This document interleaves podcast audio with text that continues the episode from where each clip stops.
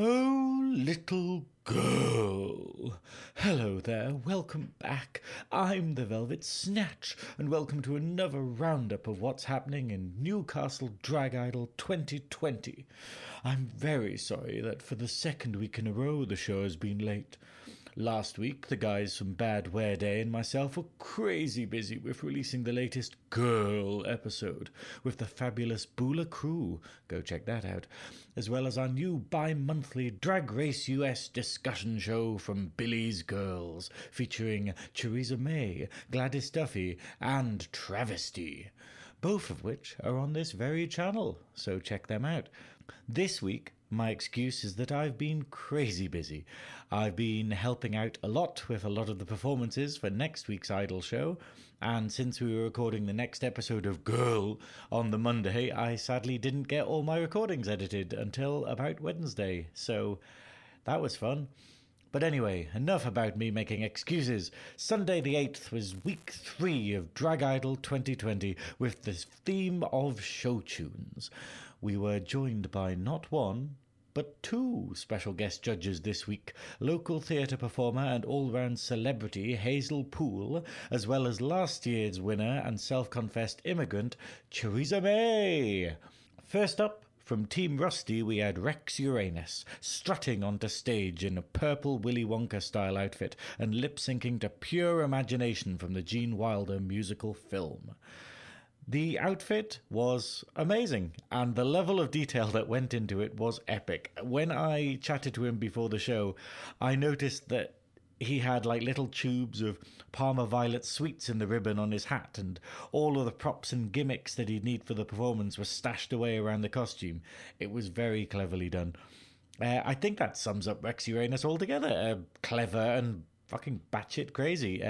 From removing his top hat and having sweets fall out of it to giving lollipops to all the judges of varying sizes, with a tiny diet one for Judge Penny T, to giving Penny a note that we found out afterwards. Like, he gave him the note during the performance, and then at the end we found out it just said, "This is going to get weird.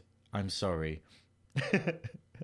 And weird it did get, with at one stage Rex pouring syrup over himself and fellow contestant Frida Sapphic running on and licking it up. It was very strange. Penny T loved the performance, giving it 10 out of 10, stating that it was her favourite Rex performance so far. Rusty seconded that, mentioning how good the outfit, the edit and the props were. You can't really say better than that. And it's very difficult to go first, and I think Rex was pretty nervous about it. A good thing to point out here is, I don't know, like, how good the banter between the judges was this week. Theresa and Penny were throwing shade back and forth, Rusty being the collected voice of experience, and Hazel just sitting there looking baffled by everything going on around her, and we can kind of understand that. On a personal note, it's really great seeing the progression between Penny and Theresa, from us all meeting together last year at Chernobyl's flat as members of Team Parmo to the culmination of the journey with Theresa winning Drag Idol 2019 to the two of them sitting there as judges, winner and mentor, calling each other worse than shit. If I wasn't wearing Poundland eyeliner, I could have cried. Tony the Doll was up next, gliding onto the stage in a flowing Spanish gown and a black wig accented with red rose petals. Before things kicked off, I got to pull her aside and ask how she was and how she was feeling about the performance. Also, I just want to point out that this was the first time I'd got to speak to Tony. We'd never been in the same place at the same time in the previous weeks, and she has such a lovely honesty and charisma. It really made me want her to do well. Here's what she had to say. I'm here with the delightful Tony the Doll. How are you doing, darling? I'm doing great. Thank you, Velvet. Yeah. Are you excited to be at week 3 of Drag Idol 2020? I am. I'm very nervous, but I'm going to give it my all. Mm. And if anything goes wrong, I'll work it. Yeah. If it goes right, then we'll see how it goes. How have you found the competition so far? I've found it. It's been very fun. But obviously it's getting very intense now at the halfway mark, so everyone's trying to pull out the big guns. That just makes more room for error, which I'm very scared of tonight, so... I think it's a thing, it's like the advice, when I spoke to Layla Sphinx last week, the advice she gave is confidence. Mm-hmm. If you just go out there and just go, fuck it, I'm going to make this routine amazing. Like, even if you're not confident about it, like, just, you know, hopefully. It'll just go out there and like, look, technically it's not, but this is the best fucking routine you bastards have ever seen. Yeah, I get it. But yeah, and so how was last week? Because last week is like the challenge of going, you only have a week to prepare. Like, how was that for you? Well, it was very different from my first routine, which I had a lot of time to prepare. And then the second week completely threw me off guard because they changed all the themes. Yeah. I was like, oh, this is throwing me for a loop. And then now in the third week, I feel like I'm kind of adjusting to it, of like trying to pull stuff together. Like, I was like, right, I'm going to have to make this dress in a week. I'm going to have to sort myself out. It's worth it when you're on stage and, like, after it, if you get good critiques, you're like, oh, yes, great. This whole week I've been stressed, but it's been worth it. If it goes wrong, then you're like, oh, right. Oh, no. So I can see from your outfit, I can take a guess at what show tunes number you're going for, but can you tell me anything about it? Doing the Addams Family musical. That is not what I thought at all. Oh, is it not? That's amazing. No, I'm doing the Addams Family, which I have been in before, just not as Morticia, obviously. Yeah. But I was very jealous, so when I heard, like, musical show tunes, I was like, well, I'm going to get my moment as Morticia. Hopefully. I think that's good, though, because you've got a stage, you know, you've got an opportunity, and you just go, this is what I can do. Yeah, but then obviously if I failed, like, people will be like, you were never meant to be Morticia, get down. Fingers crossed, fingers crossed. But, a lot of it is because I haven't done partner work before, and that is what's stressed me out the most, is the fact that I'm kind of relying on myself and another person, and having, like, choreographed it over the week. I want we're both to be fully confident and feel great on stage. But that's the thing, it's a living experience. Yeah. But no, thank you so much for speaking to me, Tony. Thank you. Little hug. Now, the song she'd chosen, and that I'd got wrong, was from the fairly recent Addams Family musical. Tony was Morticia, flowing around the stage singing about the joy of death.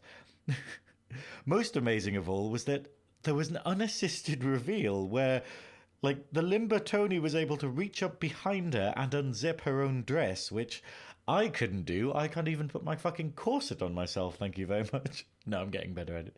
Underneath, there was another outfit. However, there was an awkward moment following this where she got caught on the dress, or the dress got caught on a heel, and I'm sorry to say, but the lip sync did actually falter at this point. There was a few words missed. Luckily, she was facing away from the judges at this point, so I don't think they noticed this. An extra, dressed as the Grim Reaper, steps onto the stage, and the two fall into a wonderful choreographed dance routine. It got even better as Tony pulled out two huge white feather fans and just made it super extra. I especially like the ending where Tony ends the routine dramatically and then is pulled off stage by the Grim Reaper. It was just really nicely rounded. Theresa really enjoyed this routine, but warned Tony jokingly not to do Spanish again, also pointing out black hair and red roses? Which had Penny in stitches. Penny was very surprised, telling the contestant that she had never expected that, and that's a very good thing to hear at this point into the competition. You know, as this is the point that a resistance to mixing up your style will get called out by the judges. Rusty pointed out just what a good choice the track was and how she managed to once again recover from a wardrobe malfunction. Chernobyl was on next, and this was one I was kind of worried about.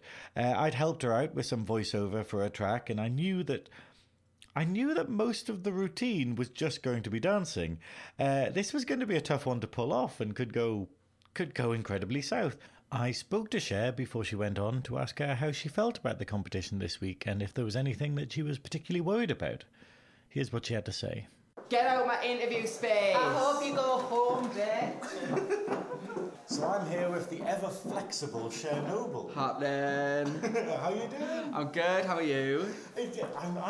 I'm good, I'm excited for the competition. This is a really...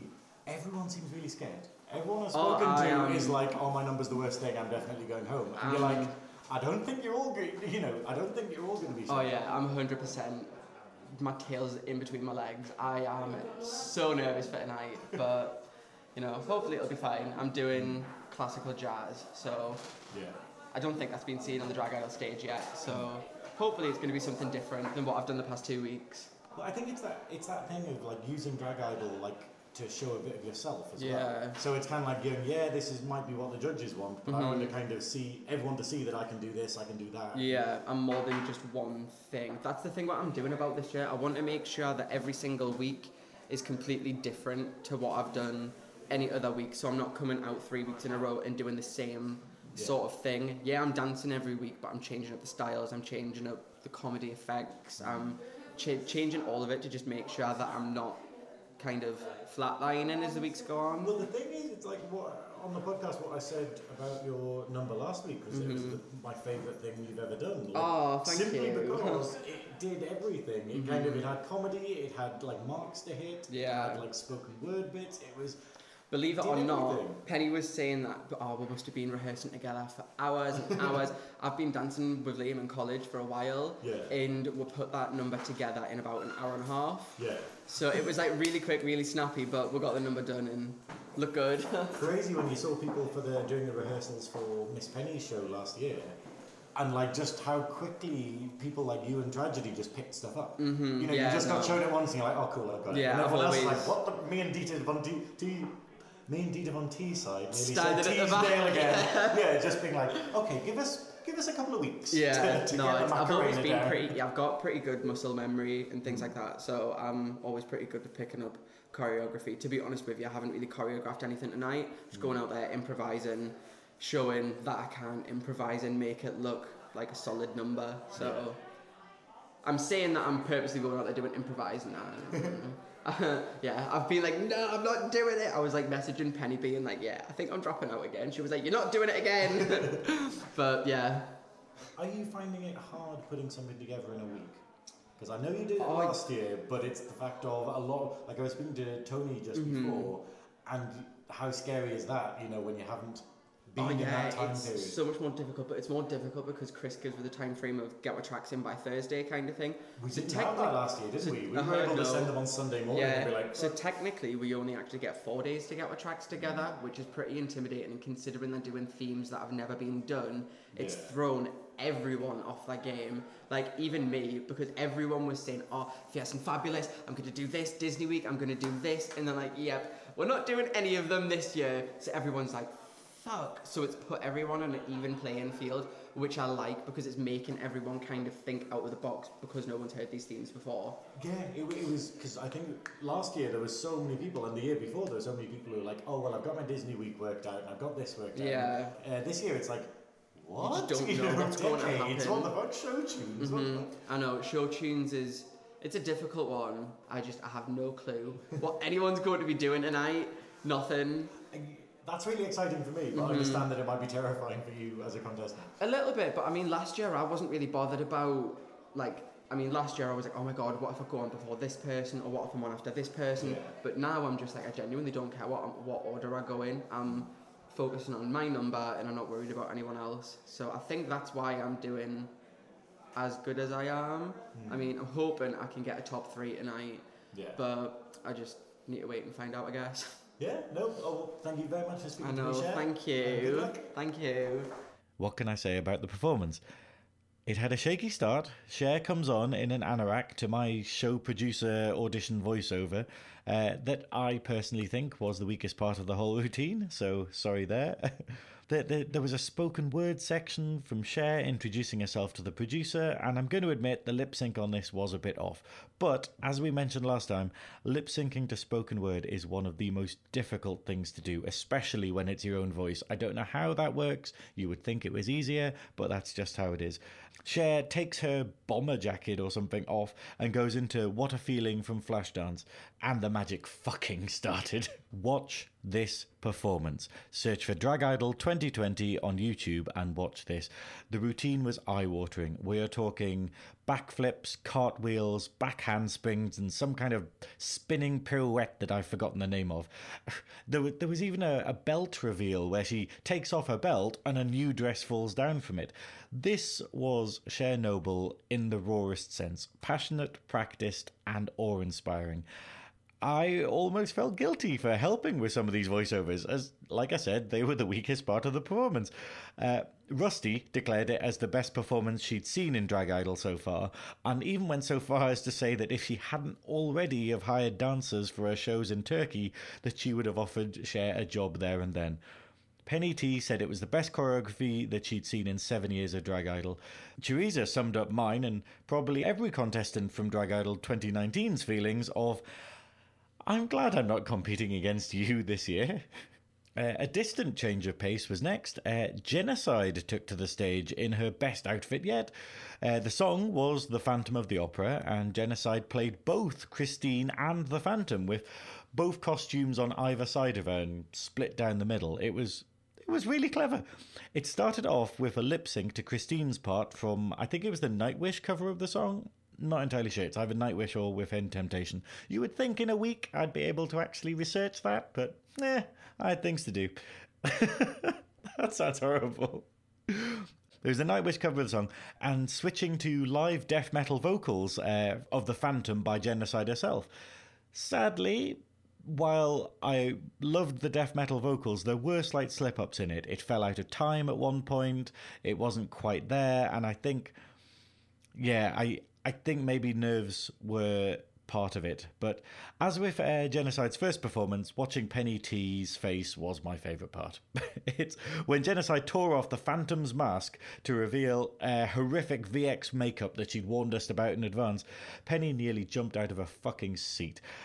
Guest judge Hazel summed it up very well with, I've never heard it sung like that before. Definitely different. Rusty loved the vocals and the mask reveal.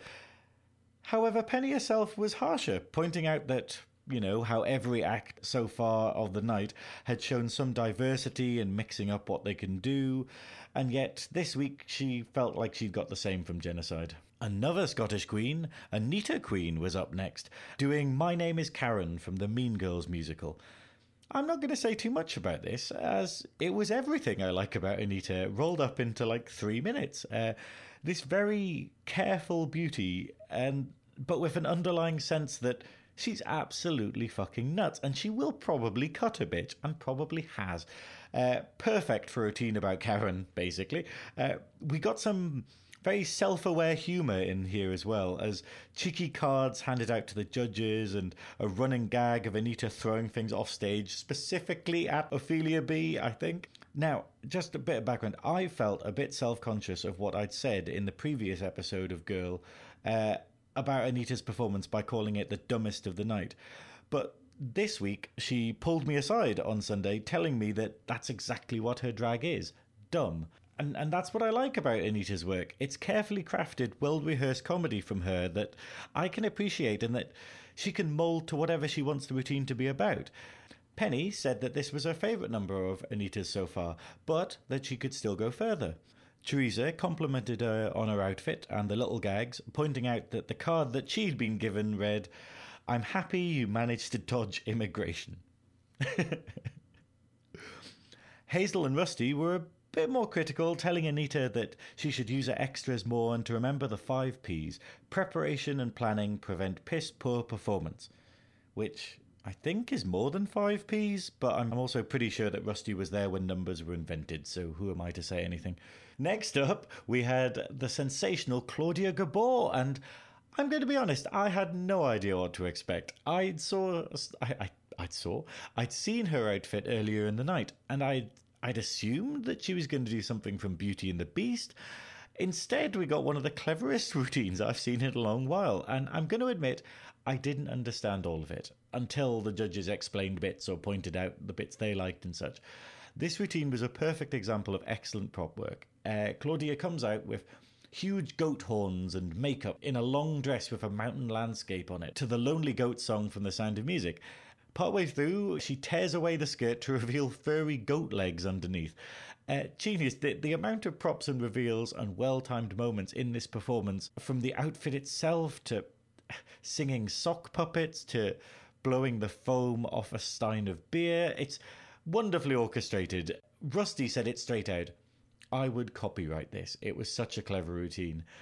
Theresa gave a slightly backhanded compliment by saying that she'd expected great things from Claudia in this competition and that that night she saw it. And as Penny T puts it, the attention to detail was stellar.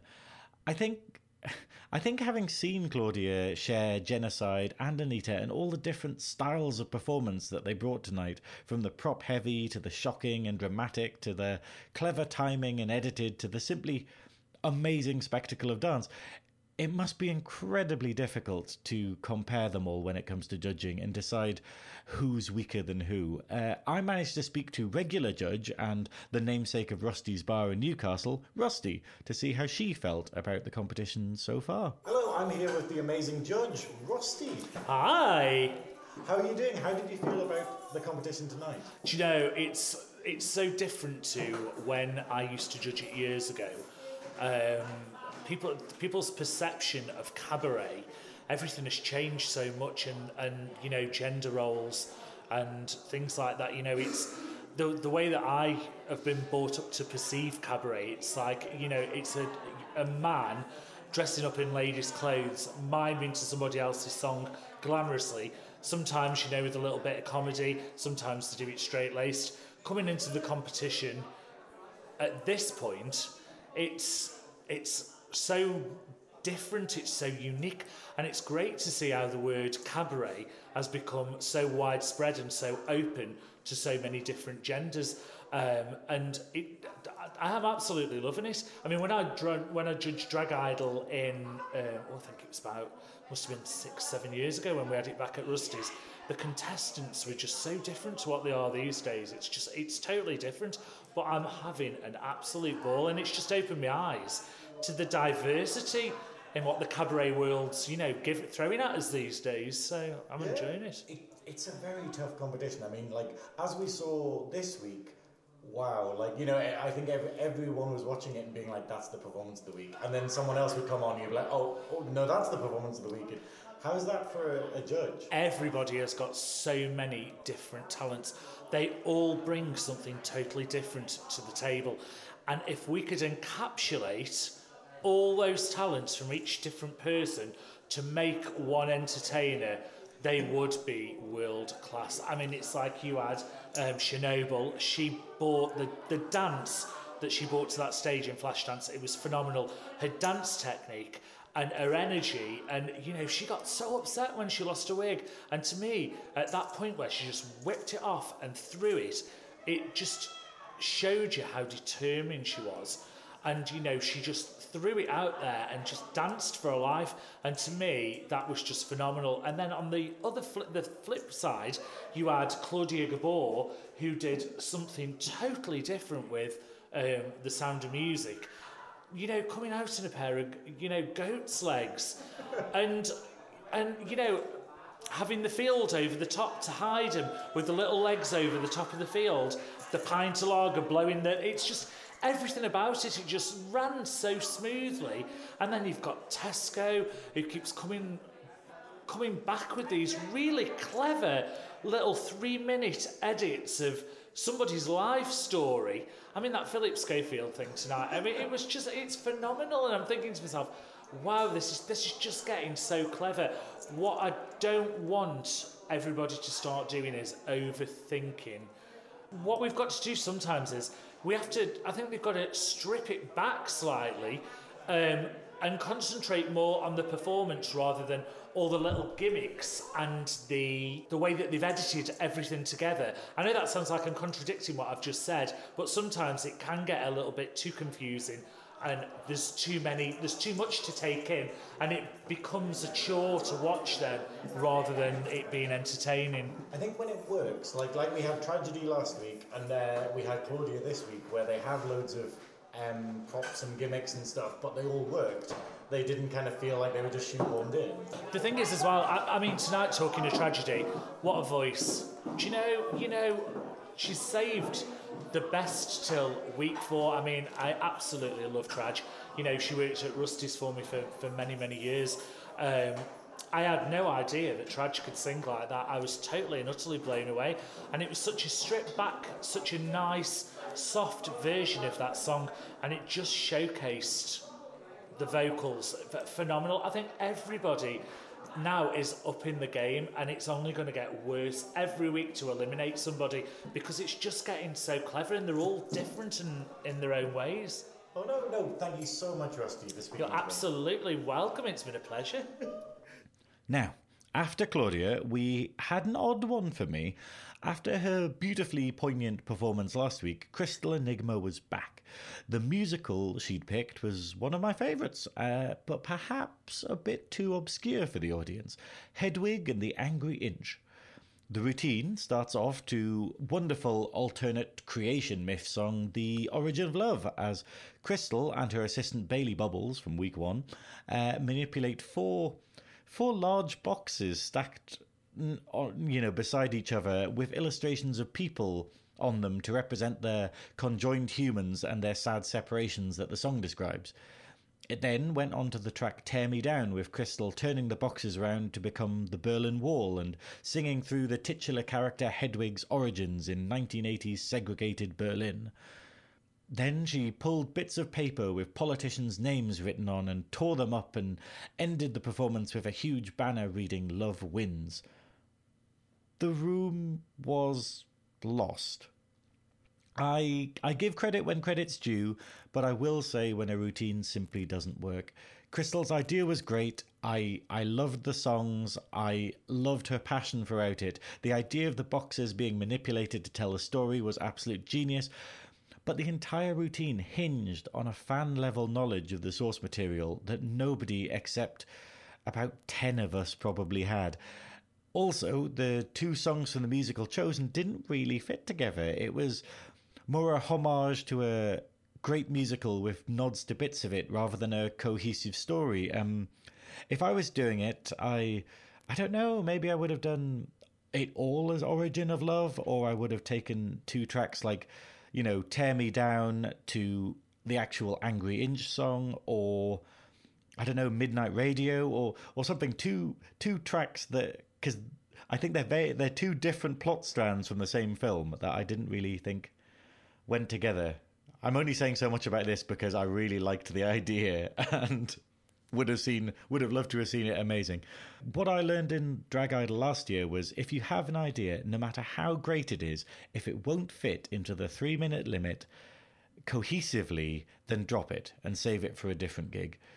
I mean, Theresa admitted that she got a little lost and that she didn't understand the story, pointing out that all the props and boxes and everything was facing the audience, so she couldn't really see them from where she was sat at the side. Penny simply mentioned that the audience began talking amongst themselves and that she got bored. Rusty tempered her criticism by saying how good the lip sync and the overall passion and execution was, but that a lot of the routine got lost in translation. It's a shame after how well she did last week. Roxy Trix was up next, and I'm going to be honest, I was worried about this one. As we queens are prone to do, we gossip and talk candidly about performances after each show, and the concern that I'd had with Roxy Trix was, after 2 weeks of doing very traditional one-song, no-edit drag, no matter how well executed it was, she would get kind of left behind with what all of the other performers were bringing to the table. I had absolutely no need to worry, though, as I loved Roxy's performance this week. I'm not sure if it was through her own volition or taking on the judges' lines of praise for her other performances, or for the recommendations of a mentor for the competition, which is Penny T, Team Palmo. But Roxy Trix gave me everything I wanted from her. I had a chance to speak to her before the show started, just to see how she was feeling. I'm here with the delightfully fashionable Roxy Trix today. Hi. Yeah. How are you feeling? A bit nervous, but... Yeah? Get out there, do it. Are you confident about your number? Yeah, I'm confident this week, but obviously the competition's getting quite hard now, isn't it? So it's getting really, really heated now. What I've been asking the other contestants is how they feel about, now we're in the you have a week to prepare routine territory. How are you feeling about that? See, I did the opposite way. I prepared for my first week within the week. Oh, right, okay. So that I didn't get dropped into it straight away for the whole, you've only got a week to prepare. So I did my first routine within a week as well, just to try and get into the swing of it first. So it's something that, you know, you're not really struggling with only having a week to do things. Or... I do struggle, obviously, I've got work and everything else. I do struggle with it. Obviously, I've got a lot of help from my partner, my friends. Yeah. So yeah, it's hard, but it's doable. Yeah. So where are you from? Darlington. Darlington, are you? And you're travelling through each week? Yeah, oh, every week. An hour's drive each week. Yeah. Do you work in Darlington? Like, yeah. You know, what? Do you have any residencies? Well, I'll put this bit out, but I'll just. I currently work in Harvey's Late Bar in Darlington. Could you do that a bit again, because I'm talking over it? So. I currently work in Harvey's Late Bar. Yeah. I do the shots for them, but hopefully I'm trying to go a little bit higher, I think. But for now, it suits me down to the ground. Do you feel like you have any like direct competition? Not really. I think we're all quite strong competitors, really. So it's a big widespread of everybody. I think just watching everyone. You know, the judges and myself have described your like style of drag as really old school, because it was like last week it was weird because everyone else was doing crazy stuff and you're just like, no, I'm Shania Twain and I'm coming out and I'm fucking doing that video and you nailed it, but everyone was just like, there's no props, there were, you know, there's no like sort of gimmicks, and it was got a little bit of a twist this week, but yeah, we're still trying to keep it as camp as we can. Yeah. Oh, it should be good. But no, thank you very much for speaking to me. You're very welcome. So what was the routine? The show tunes were from Mamma Mia and Mamma Mia, Here We Go Again. Roxy Trix steps out with a huge blonde wig and black dress robes, I think. It's like a cowl, lip-syncing the beautiful Slipping Through My Fingers. An extra comes on and sits at a table at the back, dressed as a teacher, as the song switches into When I Kissed the Teacher, with Roxy throwing off her black robe to reveal an amazing metallic pink catsuit. The audience was in uproar. It just worked so well as a fun little routine, with the teacher coming up to lip-sync their part of the song while Roxy came back on with another extra dressed as a policeman and escorting the teacher away. It was a really nice cabaret number and a decided evolution for Roxy. Hazel loved the outfit, and Rusty and Chewies have both complimented Roxy on a really good performance overall, giving the slight critique that maybe it went on a little too long. Penny was the most vocal of the judges, pointing out that Roxy had never edited a track before and that she loved all the extras and was very proud to have Roxy on her team.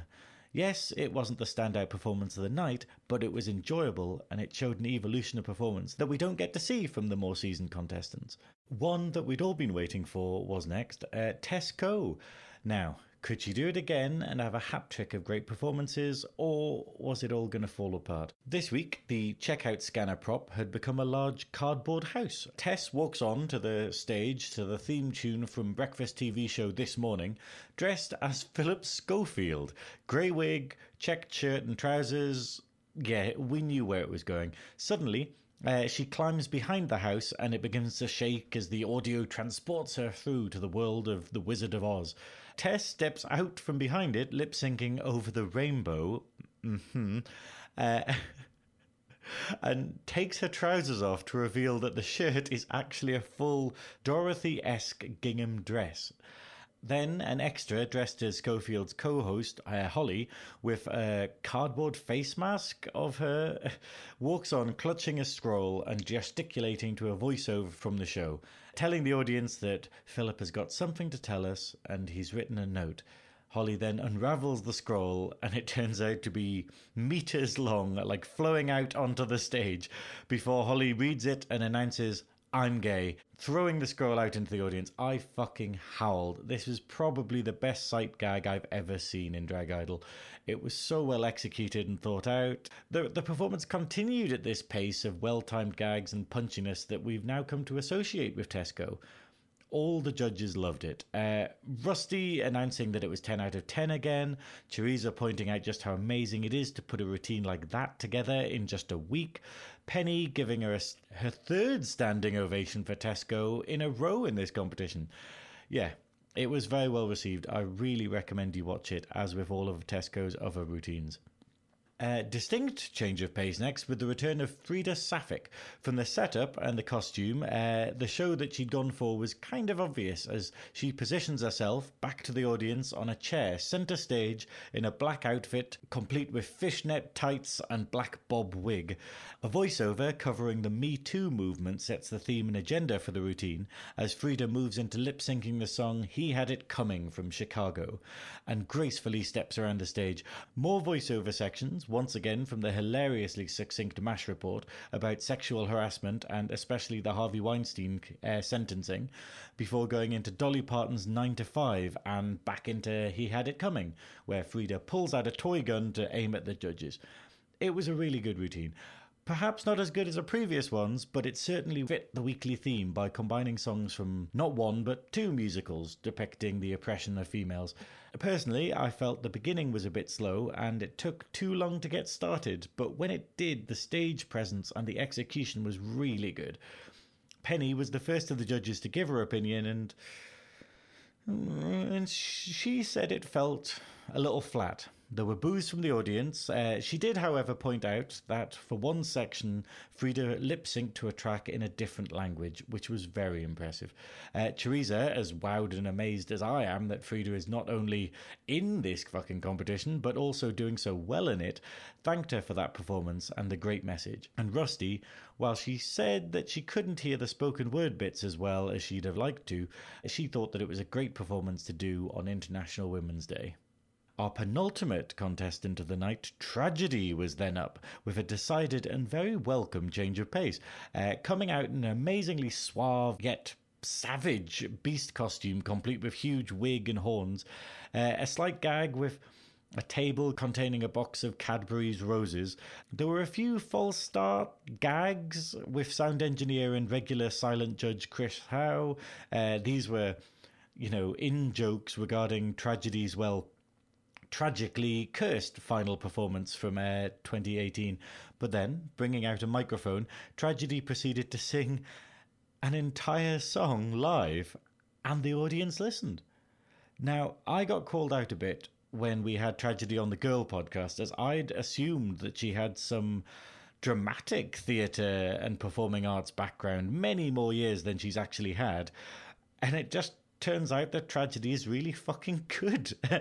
I could listen to this bitch sing all day. Her voice and her candour and the deceptive ease of how she sings, which reminds me of people like Sia or Rihanna, but with the enunciation and projection that you'd expect from a Broadway performance.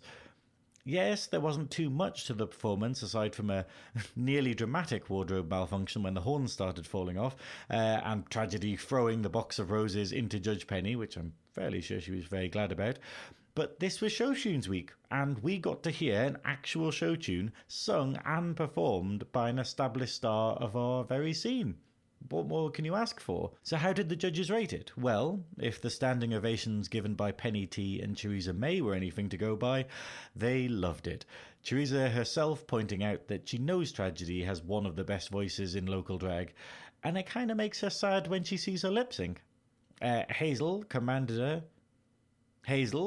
her on the courage to come out and do that, and also the lack of reliance on props. Penny took it a step further, pointing out just how nervous and unsure Tragedy had been about her performance during the week, and how it was amazing, and that she didn't need the comedy elements. I thought it was absolutely brilliant, and I really want to see Tragedy sing more, so get in fucking musicals, bitch. Finally, we had Jasmine Dick. And I'm going to be shady as fuck, but brutally honest here. I was very worried for Jasmine throughout the week. She had no idea what she was going to do as a routine, and following last week, I felt that in a competition where the other contestants are really upping their games and we're seeing a lot of careful choreography, calculated reveals and prop work and well-edited tracks and use of themes, how long can Jasmine survive on just natural hilariousness and charisma? Would the gag of the routine that goes wrong keep entertaining people week after week? Or would there be a week where it just falls apart? I helped Jasmine out this week by editing a track for her from her own direction, and I was kind of worried once we got the track finished and agreed.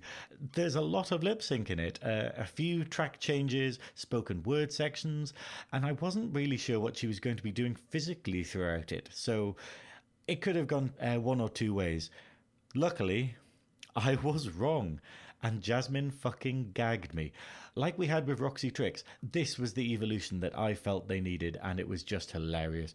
Jasmine steps out onto the stage to huge cheers from the audience. She's in a maid's outfit and begins lip-syncing to the song Somewhere That's Green from Little Shop of Horrors.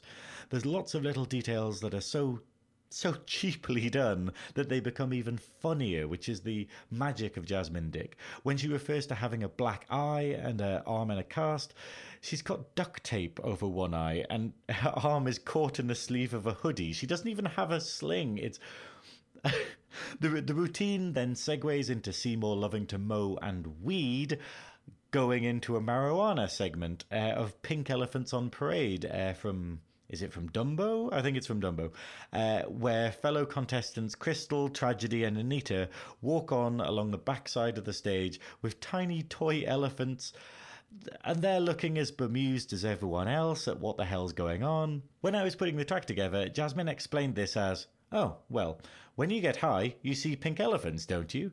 To which I somehow managed to nod and smile over Facebook Messenger, but it worked though, it worked.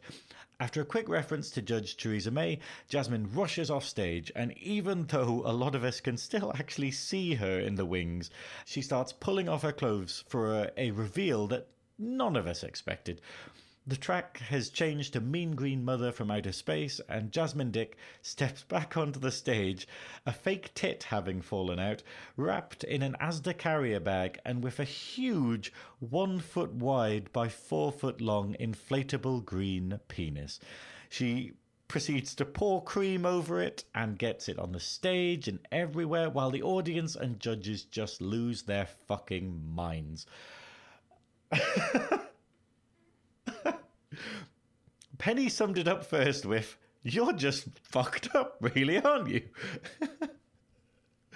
Guest Judge Hazel was just speechless. You could see that she'd never quite seen anything like that before. And Rusty warned us all of the consequences of when cousins marry, also pointing out that Jasmine had just drawn her eyebrows on with lipstick this week. No one there could deny that this routine was both the product of an insane mind and absolute comedy genius. Huge screams and cheers and chants from the audience as Jasmine left the stage.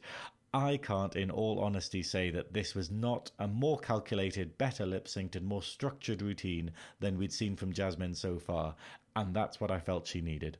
So, there you have it. All the contestants and performances from week 3 of Drag Idol 2020. This was probably the most varied week yet, and I really didn't envy the judges as they went aside to deliberate on which two contestants would be going home this week. While they did that, I grabbed my recorder and went to ask the audience who their favourite performer of the night had been. Here's what they had to say. Jasmine. Definitely Jasmine. Every week she is getting better and better and better. Crazier, nuttier, and absolutely fucking weird. Oh, so many this week. It's such a strong week again. Live performance, of course, yeah. With Tragedy. Yeah. Brilliant, fantastic. Tesco brought it again, another week, so strong. And Jasmine Dick, bringing it again, literally, the giant dick this week, coming on in. That's coloured green. I'm still recovering from that as a performance. I'm pretty gooped. I'm not gonna lie. I'm pretty gooped. Tragedy was my favourite. Tragedy. I'm a Claudia supporter. Claudia. Tony the Doll.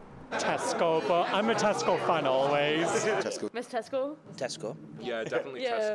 Tesco. Tesco. Combining the Wizard of Oz with Phil coming out, like who else would think of that? I can show my parents that and they will understand it and find it funny. Jasmine Dick. Jasmine I mean, Dick. Jasmine killed it. Jasmine Dick. Jasmine Dick. Let's get her on the main stage, Pride.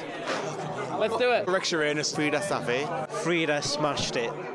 Today is International Women's Day. What a powerful message to send out. Now, it's not all compliments. In fact, we had a bit of conjecture between the audience, with some stating certain performers as their favourites and some feeling that they were the weakest.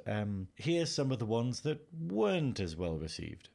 Claudia started so strong, and after she revealed the goat legs, which I absolutely loved, it just kind of fell off. Genocide the Screamo. It's just genocide. Roxy Trix. Frida, because of the sitting down on the chair, it was very, it made a bland space, and it made the audience be a bit like, we're waiting too long. Really great message, 100%, but I feel like with drag, if you give a message, you've got to keep the audience. The Chicago number, it started off so slow, and it didn't really, but the message was great, especially on the day, and International Women's Day. Fantastic choice, just kind of fell off. Now, being sent home is, of course, never easy. In week 2, we had to say farewell to Karma Valentine, Franny, and Scarlett Johansson. Last week, I got to speak to Franny, and this week, I got to speak to Scarlett Johansson about how she feels a week on and what's next for the fledgling queen. I'm here with the delightful Scarlett Johansson. Oi, oi, ladies and gentlemen. Now, sad times, you got voted off last week? Yes, got robbed again. I'm kidding. No, how are you feeling after that? Because you didn't take it well. No, I did not. I can understand the judges' critiques, obviously. Didn't understand the story, the last part. How have you found, because this is your first time performing in drag, yes, in this competition, how are you finding it? Week 1 of my performance was very nervous, which hence why I had latrine pushes on the stage, because before my number started, I was instantly regretting. I was like, nope, I'm going to run away, and then for an instant I was like, nope, I'm going to do it, and I had latrine pushes on, and then as soon as the music started, I was like, I'm just going to go for it, and not to toot me on home, but the judges loved it. Yeah. And then week 2 fell a bit flat compared to week 1, I'm not going to lie, it did. People who want to see more of you, obviously you're a new queen, yes. Where can people find out more? Oh, well, you can find me on Instagram at Scarlett Johansson, literally the way it's spelled, Twitter, Scarlett Ho Hansen, and Facebook, literally the same, Scarlett Johansson. And hopefully we'll see a lot more from you in the future. Oh, you definitely will. You catch me at Bank Bar on Mondays.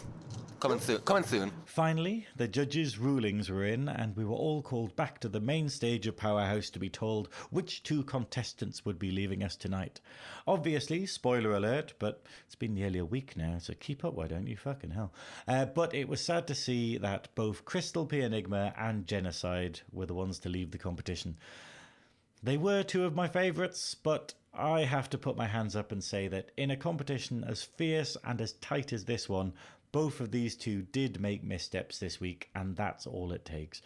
I would advise all of you to follow these 2 amazing queens on social media and such, and keep abreast of their future gigs. You can follow Crystal on Crystal_Enigma on Instagram, and Genocide on Thy Genocide. That's ThyGenacyde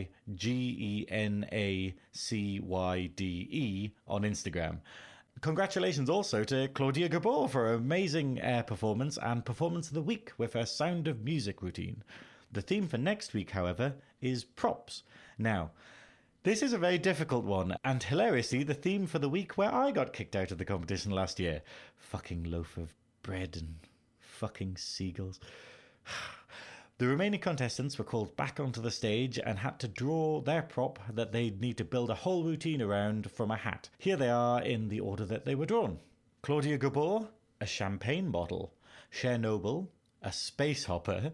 Tony the Doll, Gladys Duffy's lost winner's crown from Drag Idol 2018.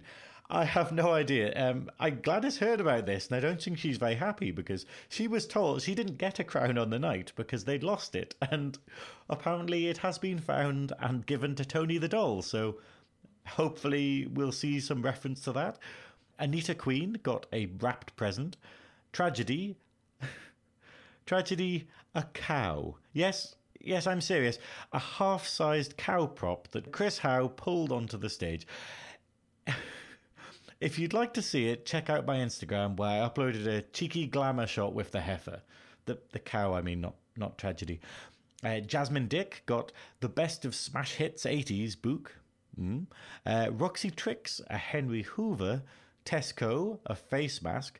Frida Sapphic, a shopping trolley, and Rex Uranus got a chair. What will they do with her props? Well, you'll have to come down to Powerhouse in Newcastle on Sunday the 15th of March to find out. Now, that was the night over, and it was time to all untuck and settle down. Even though we didn't and we hit the town till like 4 a.m. Oops, sorry, Pink Rooms. I pulled guest judge and winner of Drag Idol 2019, Theresa May, aside to ask her how she felt the competition had gone and how it was like being a guest judge. I'm here with last year's Drag Idol winner and well-known Spanish tart... fucking Dick! Just kidding, he's not Spanish, he's either not a winner. Hi, I'm Theresa May, welcome to my podcast. Is not a winner a nationality now? If you're Spanish, you win things. Great. Okay, cool. Yeah. So how does it feel, not being able to steal this crown? You said that, but I got the crown already in my house. This year, nobody's getting crowned. Just me. I've been to the dentist this week. I got a new crown. It cost me £400. Just kidding. Only 100. Just kidding. So what was it like being the guest judge this week? Well, great. I mean, I said it before. I've been judging this fucking cunt since week 1. So it's just been great that I finally got a stage and a mic to speak on my mind. And my mind is, they are all fucking fears. They're amazing. And I mean, I've told them off stage in the week, like in the week past, it was great to tell them with a mic and tell them how fucking fabulous they are. They're amazing, and it was an amazing show overall, so it was very exciting. I mean, we've been, obviously gossiping and going, who we like and stuff over the past couple of weeks. Uh-huh. Was it different when you were up there judging them? Was it more difficult than, just going, oh, well, I don't like this? Or... Yeah, it was super difficult because... seeing it from the side, it is actually very different. Thankfully, I was a judge as well in... Vampastitz, so it kind of gave me okay, it's gonna be different, but yeah, it was very different, and you also need to understand that they are acting and performing for the audience, and you need to look at the audience and see how they are reacting to the performances. So there's lots of things to consider, not just your opinion or your views on drag. It's just so much more. So it was very difficult. Also, there is lots of friends that were performing tonight, so it was hard to be thankfully all of my friends were amazing. Yeah. So it was, I didn't have to go through I didn't like that, you know what I mean? So it was great, I loved it. One thing I have to ask though, because we were talking about this the other week, the glow up on Chernobyl, we were together on Team Penny last year. And she was shit. Yeah, she was shit last year. Just kidding. Chernobyl, she's not going to be listening to this, she doesn't know how to... Listen, anyway, just kidding. It was emotional. I kid you not, I was on the edge of crying. It was so beautiful to see her glow like this. And she fucked up a couple things, and she was very upset about it. What she needs to realize is that she has the raw talent. She's an amazing dancer, and you don't need to click any box. You do you, boo boo. And she did amazing, and she was so close to win Best of the Week. This week, so I'm proud of her, and I can't wait to see what she's bringing. I cannot get enough of her. She was very good. When everyone was that good, was it really difficult, deliberating with the other judges? It was very humbling to see how much they care about everyone's not performance but career, and it was just great to see Rusty caring. It was but I thought she was great, and then Ophelia was defending other people. It was just great to see everyone had different opinions, and it's just. It was very hard, and I almost have okay, yeah. I mean, I don't think we should send anyone home tonight, but we have to, and it's a tough decision. But Drag Idol is not you can still do things after Drag Idol, and I think everyone that Crystal and Genocide are gonna have great drag careers, they've had already, so it's gonna be great for them. Was there anyone who disappointed you, where you expected a bit more from them? Yeah, I think. Roxy Trix, she gave me what I was expecting, and that's why I didn't get. Her performance was flawless, but I was not shocked, and I'm expecting you to shock me with something. At least that's how I approach my performances. I want to shock you, and I didn't get shocked by her. Was she flawless? Absolutely. Did she deserve to go to next week? 100%. Was I shocked and amazed by her performance? maybe not. Yeah. And all the other judges is agreed with me, and that's the beauty of drag, isn't it? We all love different things. Do you think that as the competition goes on, it's going to be more a case of the people who aren't necessarily bad but are comfortable are the ones who are in the 100%, and that's why you went home last year. They were tired. They were tired of what you were bringing, and they were like, do we want to see her in the final? No, we've seen enough of Velvet, and that's why you went fucking home. I've seen enough of Velvet by that point. Yeah, we all have seen enough of Velvet. Retire. I'll take this over the podcast. Hi, it's me, Theresa May. I'm just kidding. But yeah, it is important every week to bring something different. You need to stay true to yourself, but this is your chance to prove everything that you can do and that you're not going to be one note. So I think that's the reason why some people went home today. No, thank you very much for speaking to me, Theresa. That's fine. If you pay me, I'll speak to you. Bye. See you next week. Adios. And there you have it. Thank you so much for listening. I hope you're all well, and remember that if you weren't at the show on Sunday and you want to watch it, it's all up on YouTube now if you search for Drag Idol 2020 Week 3. Also, as a health warning, if you're worried about the coronavirus and you feel like you should, or if you have the virus and you are needing to self-isolate, remember that you're always able to watch the show a couple of days later on YouTube. Don't worry about coming to the night itself if you have the virus or if you're worried about catching the virus. And also, I'll be here on the Spotifys, on the iTunes, and all of these other places to give you a run-through of what happened on the actual night. Get all of your drag merchandise from badwearday.com. Thank you for listening. Follow me on Instagram or Facebook or whatever as the Velvet Snatch, and I'll see you soon. Goodbye, my dears. Oof!